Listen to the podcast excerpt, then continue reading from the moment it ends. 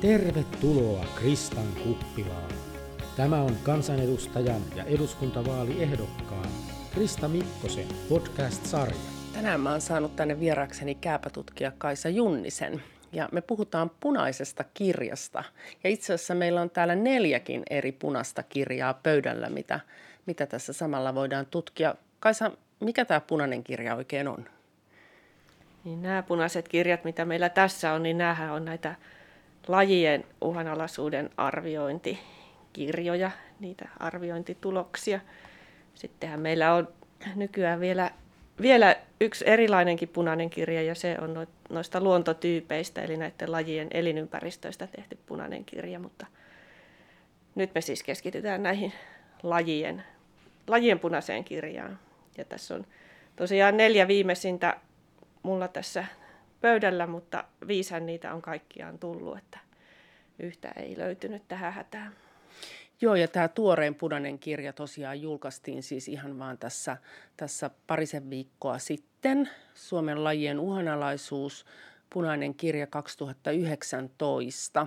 Ja harmittavasti se oli se sama päivä, jolloin Sipilän hallitus päätti erota, joten se, se huomio, mitä tämä punainen kirja ehdottomasti olisi ansainnut, niin se jäi ehkä vähän tämän, tämän hallituksen eron varjoon, mutta, mutta on tärkeää, että, että tämä punainen kirja pysyisi keskustelussa ja ne havainnot, mitä siinä on te- tehty. Eli tässä punaisessa kirjassa on, mä katsotaan siis tarkkailtu Suomen luonnon lajeja, että miten ne on kehittynyt ja, ja niiden, miten niiden uhanalaisuus on, on kehittynyt. Mutta sä oot ollut Kaisa itse tekemässä näitä punaisia kirjoja, tai tässä, kerrotko vähän, että millainen porukka tässä näiden kirjojen takana on ja, ja millaista se työ konkreettisesti on ja kauan tämmöisen kirjan tekemisessä on mennyt?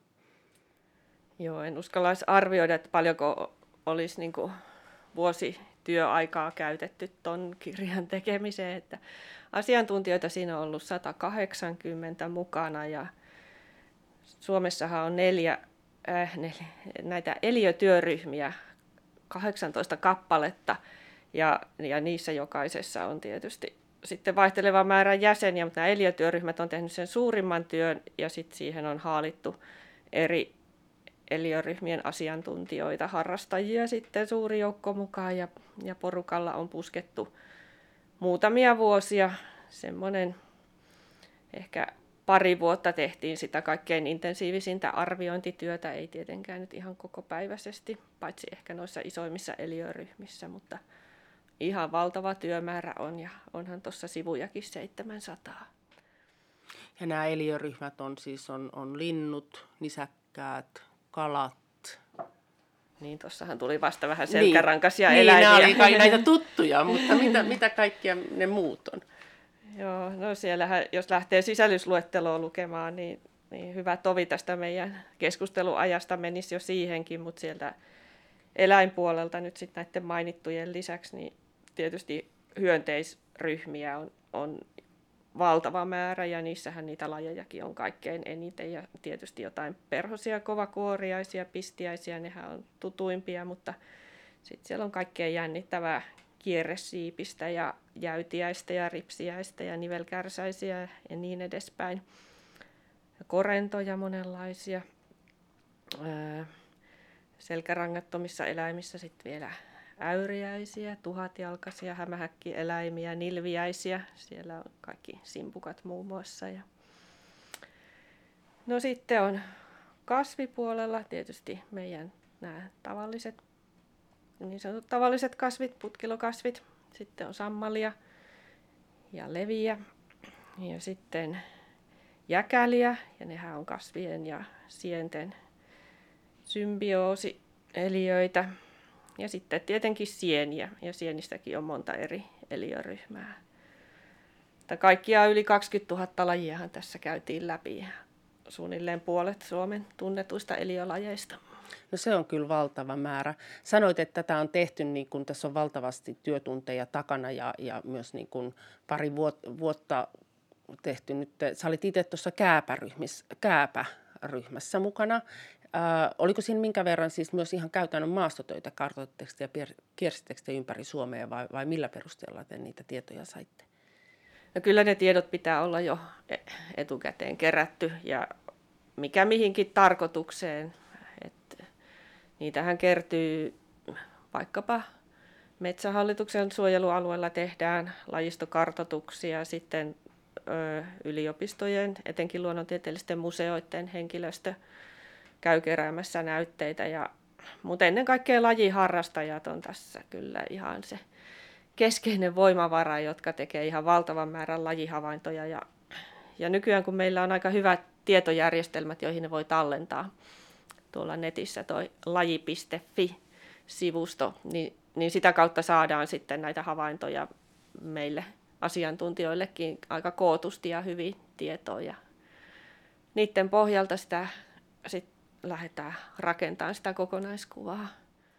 Eli toi, toi todellakin sisältää niin kuin punnittua tietoa ja, ja laajaa tietoa luotettavista lähteistä ja laajalta joukolta ihmisiä, ettei voi sanoa, että tämä olisi vain jotenkin niin kuin hätäisesti muutaman ihmisen arvio, vaan todellakin niin kuin perustuu. No Kaikista mahdollisista lähteistä kerätään kyllä kaikki mahdollinen tieto ja osittainhan sitten, kun on tuommoiset vaikeasti havaittavat eliöryhmät, niin kuin vaikkapa käyvät, joita Suomessa on se 250 lajia ja, ja niistä lajeista suurin osa kasvaa kaatuneiden runkojen siellä alapinnalla, niin nehän ei sillä tavalla pistä silmään tuolla metsässä liikkujille, että niitä pitää ihan asiakseen etsiä. Ja sen takia me ei voida mitenkään tietää joka ikisen lajin, joka ikistä esiintymää, vaan meidän pitää sitten osittain arvioida sitä niiden lajien niin kuin elinympäristövaatimusten pohjalta. Että jos me tiedetään vaikkapa, että, että joku laji kasvaa ainoastaan – pitkälle lahonneilla kaatuneilla kelomännyillä. Niin sitten me voidaan arvioida, että miten tällaisen elinympäristön määrä on muuttunut, onko meidän kelojen määrä kasvanut, onko se vähentynyt, miten paljon ja et miten se vaikuttaisi sitten lajin populaatiokokoon todennäköisesti. Että tämmöisistä aineistosta sitten myös voidaan päätellä sitä, mihin suuntaan ollaan menossa. No mihin suuntaan ollaan menty? No ei, enimmäkseen vähän huonompaan suuntaan. Et nyt jos puhutaan näistä minun käävistä, niin niillä ei kovin suurta notkahdusta tässä kymmenessä vuodessa ole päässyt tapahtumaan, että nehän aika hitaasti reagoi elinympäristön muutoksiin. Saattaa olla niin, että vaikkapa tuommoinen kaatuneilla kelomännyillä elävä laji ää, sinnittelee sillä rungollaan, sillä kaatuneella kelolla, jos se on jätetty metsään, vaikka se metsä siitä ympäriltä olisi hakattu. Ja sitten kun pohjoisessa etenkin nämä kelot lahoaa todella hitaasti, niin saattaa mennä monta vuosikymmentä ennen kuin se laji sitten häviää. Ja sittenhän se häviää kokonaan, koska mm. ei siinä sitten ole mitään toista runkoa, jolle se voisi mm. siirtyä. Niin nämä muutokset on niin hitaita, että ei ne näy tämmöisessä kymmenen vuoden välein tehtävässä arvioinnissa muuta kuin ihan sitten muutamien lajien osalta, että, että nythän meillä taisi mennä ihan tasan, että pari lajia arvioitiin, että on aidosti niin kuin taantunut vielä huomattavasti edellisarvioinnista ja vastaavasti pari lajia on sitten runsastunut. Mm, niin näiden kääpien suhteen? Kääpien osalta, joo. joo. Ja, ja tota, taantuneemmaksi arvioitiin erityisesti tuo raidantuoksukääpä, että se on aika monen metsässä liikkujan näppituntuma, että tuommoiset vanhat ö, hitaasti kasvaneet raidat, jotka useimmiten tuntuu, että ne pitää vielä olla jossain tämmöisessä mm, kosteen ympäristön läheisyydessä, vaikka purovarressa tai suonlaiteella tai muuta, että semmoisten määrä on vähenemään päin. Mm. Että ei oikein raitakaan pääse uudistumaan tuolla meidän metsissä ja sitä myötä sitten raidan tuoksukääpäkin näyttää tosiaan harvinaistuneen. Mm. Itekin kun aikanaan löysi sen ihan helposti, tai ei nyt helposti, mutta usein kun lähti retkeilemään, mutta eipä siihen ole enää pitkä aikaa sattumalta törmännyt. Joo. Ne muutokset, onko ne sitten nopeampia semmoisissa vaikka hyönteisissä tai, tai muissa semmoisissa lajeissa, joiden elinkierto on, on nopeampi? No niinhän se tietenkin Joo. menee. Joo, ja pystyy paljon tehokkaammin, nopeammin leviämään sitten ja reagoimaan näihin muutoksiin ja lisääntyy tosiaan paljon nopeammin. Ja se kaiken kaikkiaanhan tosiaan se tulos oli, että, että Suomen luonto on, on edelleen niin kuin köyhtynyt, että on enemmän uhanalaisia lajeja, mitä edellisellä kerralla. Siinä on 10 vuotta sitten ja sitten jos verrataan 20 vuotta taka, takaperin, niin, niin siitä on, on taas niin kuin lisääntynyt se uhanalaisuus, että tämä monimuotoisuus on, on hupenemassa. Ja ehkä semmoinen yllättävä tieto oli jotenkin se, että lintulajistossa oli aika jyrkästikin tapahtunut sitä muutosta – että varsinkin tällaisten niin kuin monien vanhojen metsien linnut niin, niin oli hävinnyt. Joo, niinhän se on ja en mä itse mikään lintuasiantuntija ole, mutta aika hurjilta kuulostaa kyllä ne populaatiokoon-muutokset, mitä siinä on ja nopeasti tapahtunut, kun nuo linnuthan on kuitenkin arvioitu nyt viime aikoina jopa viiden vuoden välein, että, koska se on semmoinen eliöryhmä, josta on tätä jatkuvasti päivittyvää kattavaa aineistoa paljonkin saatavilla. Että en osaa siihen sen kummemmin ottaa kantaa kuin, että hurjia tuloksia kyllä. Linnuthan ei kauhean monilajinen eliöryhmä kuitenkaan ole. Verrattuna sitten, jos ajattelee niitä kaikkein uhanalaisimpia eliöryhmiä tai niitä ryhmiä, joissa uhanalaisten lajien osuus oli kaikkein suurin, niin lintuja on arvioitu 246 lajia, mutta sitten toisiksi eniten uhanalaisia lajeja ja melkein yhtä paljon, tai siis yhtä iso osuus arvioidusta lajista oli uhanalaisia sammallissa. Ja siellä sentään se arvioitujen lajien määrä oli 1176. Eli niistä mä olisin ehkä niin vielä mm. enemmän huolissani, että, että ne on valtavan kokoinen eliöryhmä, josta sitten on tosiaan se yli 30 prosenttia ja kolmasosa suunnilleen niin arvioitu uhanalaisiksi. Ja jäkälät toinen iso, melkein 2000 lajia arvioitu ja sielläkin neljäsosa niistä uhanalaisia. Että Joo, ja sammalet ja jäkäläthän on kuitenkin molemmat myös semmoisia niin kuin pitkään kasvavia. Tai siis, että, että mietin, kun puhuit noista käävistä, että voi olla vähän sama, että on ollut pitkään sinnitelty ja sitten ei yhtäkkiä enää ollutkaan sitten sitä, minne, minne leviää, vai mikä siellä mahtaa olla.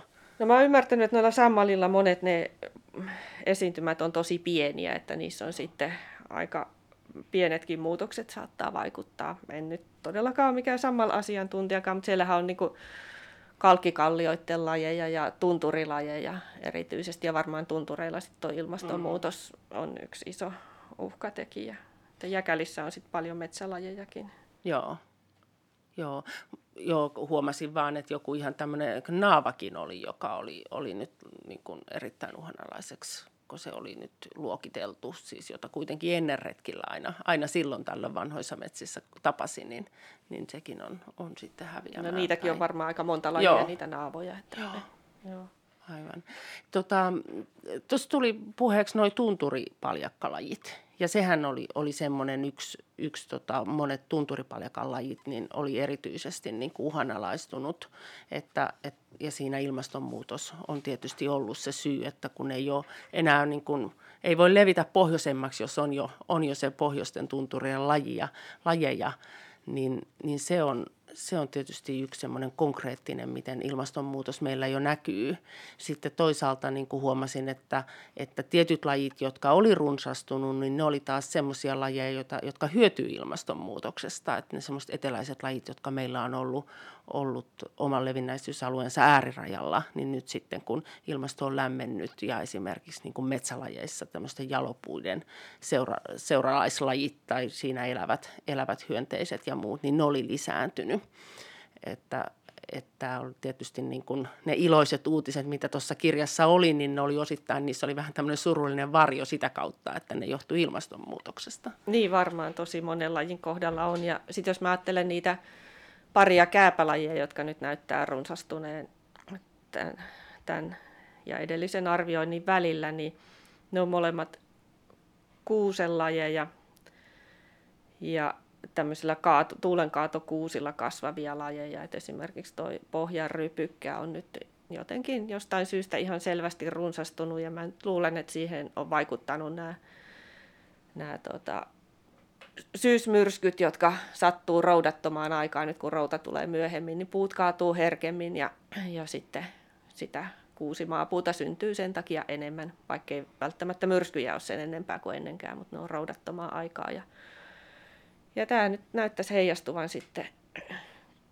joihinkin lajeihin, jotka ilmeisesti pystyy vähän muita tehokkaammin leviämään ja hyödyntämään sitten sen resurssin, mitä yhtäkkiä on tarjolla. Et sitäkin kautta se ilmastonmuutos vaikuttaa.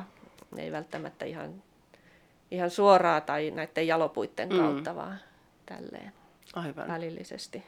Joo, Joo, noita kun katsoo tuossa pöydällä, meillä on tosiaan nämä neljä, neljä viimeistä uhanalaisuusarviointia, jotka, jotka on kyllä näyttää olevan joka vuosi aina järeempi opus, että varmasti se tietomääräkin koko aika lisääntyy ja siinä mielessä on niin kuin tarkempia nämä arviot, mutta tämä viimeisimmän kirjan kansi on kyllä myös paljon tummanpunaisempi kuin muiden, joka, joka on myös viesti siitä, että se se, se tota, luonnon monimuotoisuus hupenee. Mutta mitä väliä sillä on, on Kaisa, että, että, että miksi, miksi me halutaan, että, että monimuotoisuus säilyy ja, ja luonnon monimuotoisuus ei, ei vähene?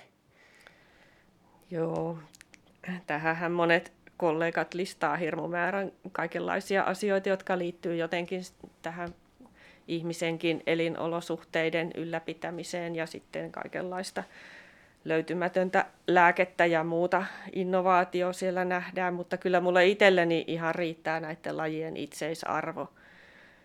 Että koska ne on olemassa, niin, niin totta kai niillä on oikeus olla olemassa, eikä meillä ole mitään oikeutta niin kuin hävittää yhdenkään lajin elinolosuhteita tai sitä lajia itseään. Että itse en kaipaa sen kummempia perusteluita.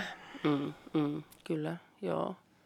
Suomihan on sitoutunut myös YK biodiversiteettisopimukseen siitä, että me, me tota, pidetään huolta meidän monimuotoisuudesta ja, ja ylläpidetään sitä ja, ja niin kuin lisätään monimuotoisuutta, mutta, mutta valitettavasti ei Suomi eikä kyllä ole tainnut mikään muukaan maa, joka tähän on sitoutunut nyt saavuttaa tätä sopimuksen tavoitetta. Mutta mitä on sitten sellaisia keinoja, mitä, mitä voitaisiin tehdä, että, että me varmistettaisiin se, että monimuotoisuus luonnossa säilyy ja, ja nämä uhanalaiset lajit, joita tässä punaisessa kirjassakin on paljon listattu, että niiden elinolosuhteet paranis niin, että, että päästäisiin niin kuin poistamaan niitä lajeja tuolta kirjasta ja saataisiin ensi kerralla vähän niin kuin pienempi kirja. Joo, kyllä se varmaan lähtee hyvin monen lajin osalta se lähtee sitten elinympäristöstä, eli niitä elinympäristöjä pitäisi ylläpitää – mahdollisimman monenlaisia ja monilajisia elinympäristöjä. Metsissähän niitä eniten on niitä uhanalaisia lajeja, eli, eli kellä vaan on mitään omaa metsää, niin siellä voi huomioida aika pienilläkin asioilla saa heti parannettua monen lajin elinolosuhteita. Ja yksi tärkeimpiä olisi se, että ei kavahdettaisi kuolleita puita, joita siellä on, vaan osattaisiin nähdä ne osana sitä monimuotoista metsää ja elinympäristönä monille lajeille, joista monet on sitten harvinaistunut, kun täällä Suomessa on niin, niin vimmapäissä niitä kuolleita puita metsästä aina siivottu pois. Ja tietysti lehtipuut, sekoitukset ja se, että antaa puiden kasvaa vanhoiksi ja metsien vanheta rauhassa, niin se jo auttaisi paljon. No sitten, mitä nyt voisi itse kukin tehdä kesämökeillään tai jos sattuu omakotitalossa asumaan, niin siellä pihamaalla voisi toki ylläpitää myös mahdollisimman monimuotoista elinympäristöä pihanurmikon sijasta vaikkapa kedon perustaa. Itelläkin on sellainen ja täytyy sanoa, että siitä on kyllä todella paljon iloa, kun katsoo, että mitä, mitä kukkia milloinkin sinne poukkaa ja oikeastaan koko kesän ajan siellä jotakin kukkii. Eihän se yksi kotipiha välttämättä kauhean, kauhean suurta helpotusta tuo, mutta sitten kun olisi jo monessa pihassa ja kokonaisia asuinalueita, joissa tämä asia huomioitaisiin, niin kyllä sillä sitten alkaisi olla vaikutustakin.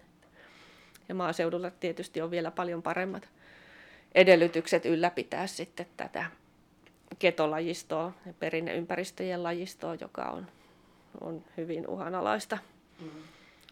jopa metsiin verrattuna.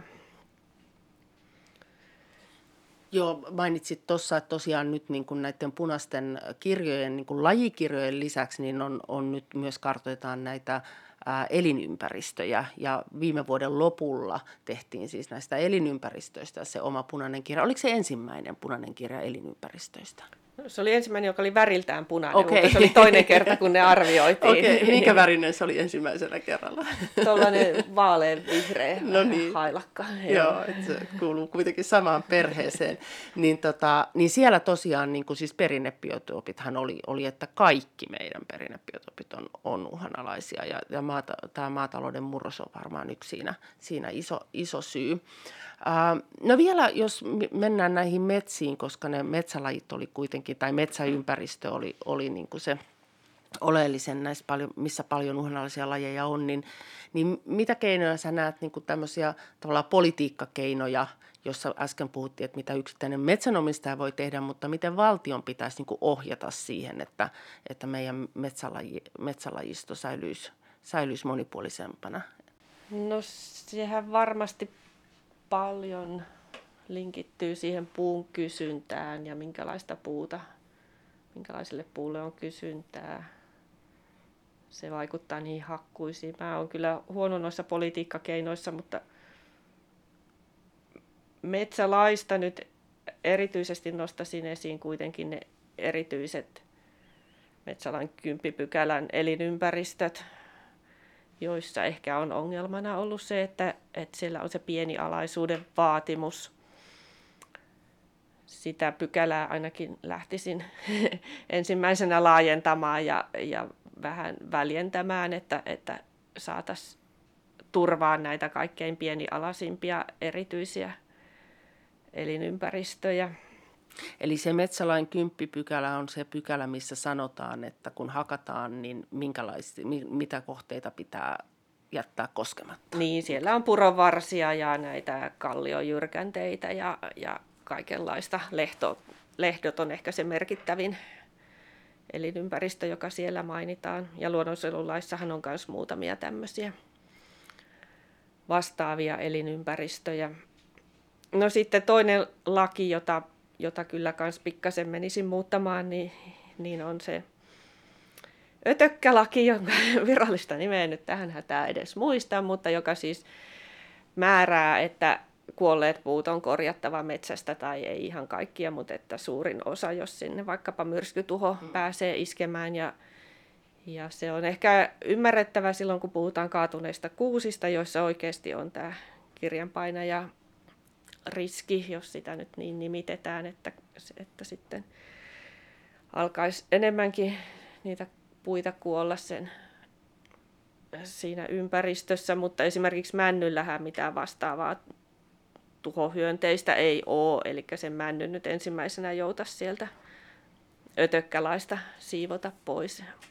Joo, sitten vielä tuolta metsistä, niin, niin tota, ei ole varsinainen mikä lakiin liittyvä konsti, mutta kaikki, kaikki mahdolliset keinot, jotka edistäisi mitenkään metsien kulotusta, etenkin näiden uudistusalueiden kulotusta ja toisaalta suojelualueella metsien ennallistamispolttoon, niin kaikki ohjauskeinot, jotka vaan siihen suuntaan kannustaisi, niin niitä kyllä kannattaisi edistää. Koska paitsi että nämä poltot tietysti suosii sellaisia lajeja, jotka jotka on riippuvaisia palaneesta puusta tai, tai hiiltyneestä puusta tai tulee parittelemaan tämmöisille tuoreille ää, paloalueille monet hyönteiset, niin lisäksi se vaikuttaa sitten sen kuolleen puun laatuun myöskin ja, ja sitä kautta ylläpitää monia muun muassa kääpälajeja, jotka vaatii sitten aivan erityistä tämmöistä vähän niin kuin vahingoittunutta puuainesta. Joo, tässä, tässä itse kirjassahan on myös tota, laitettu jotain toimenpideehdotuksia, ja tässähän on nostettu esimerkiksi tämän suojelun ja suojelun tarve, että metso-ohjelmaa tulisi, tulisi laajentaa ja, ja myös tota, rahoitus siitä varmistaa. Ja se on kyllä semmoinen asia, että tällä, tällä hallituskaudellahan metso-rahoja vähennettiin ja se olisi tärkeää. Itse mä näen itse asiassa, me ei ole nyt puhuttu tässä soista niinkään, koska soilla ei kauheasti kääpiä kääpiä kasva, niin, niin tota, tämä soidensuojeluhan tietysti on myös tärkeä ja, ja se soidensuojeluohjelma pitäisi saada käyntiin.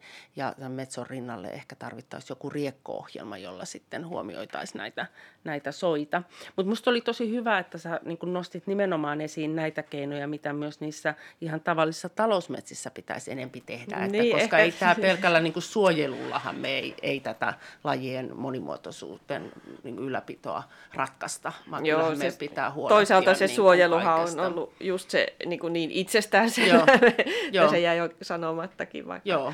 Vaikka. No joo, totta mut kai. Et, joo, mm. mutta että just musta se onkin oleellista, että koska me ei millään eikä, eikä kukaan niin kuin semmoista ole ehdotellutkaan, että kaikki metsät pitäisi suojella, että se on se keino, vaan että tietysti niitä pitää metsää käyttää, mutta tehdä se, tehdä se kestävästi.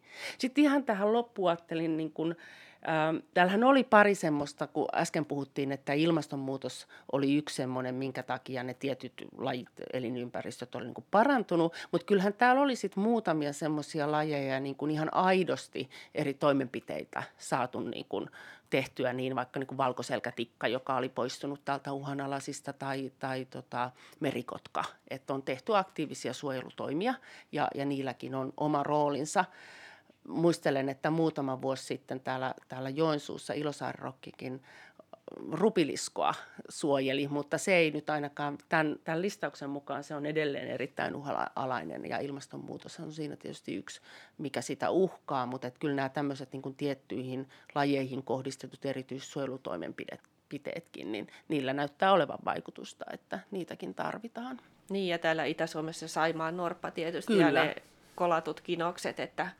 on näitä, Joo. onneksi on näitä lohdullisiakin tarinoita. Ja voihan se olla, että vaikka jonkun rupiliskonkin kohdalla se uhanalaisuusluokka ei ole lieventynyt, niin ehkä se olisi vielä, mm. vielä hurjempaa, vaikka äärimmäisen uhalaiseksi pudonnut, Kyllä. jos ei oltaisi tehty yhtään mitään. Kyllä. Mutta että tosiaan niin kuin ehkä sen, sen tähän ihan loppuun on hyvä vielä muistuttaa, että niin kuin, niin kuin tuossa oli puhetta, että tässä on niin kuin valtavasti lajeja ja ennen kaikkea siellä hyönteisissäkin oli niin kuin monta eri luokkaa, näitä eliöryhmiä, että, että niitä tota, on tärkeää, että suojelemme ja huolehdimme kaikkien uhanalaisten lajien eliympäristöistä, ei vaan näiden kaikkein sympaattisemmin ja, ja eniten otsikoihin nousseihin. Niin, ilman muuta kyllä. Mutta kiitos Kaisa tosi paljon. Tämä oli tosi mielenkiintoinen keskustelu ja tässä itsekin oppi paljon ja näin niin kuin biologin koulutuksen saaneena niin oli, oli ihana päästä puhumaan taas niin kuin näistä lajeista. Lajeista on aina ilo puhua. Kyllä. Tämä oli Kristan kuppi. Kiitos kun kuuntelit. Jos pidit tästä jaksosta, vinkkaathan podcastista myös kaverillesi. Lisää podcast-jaksoja löydät seuraamalla Krista Mikkosen somekanavia. Eduskuntavaalit ovat ovella. Näytä luontosi ja äänestä.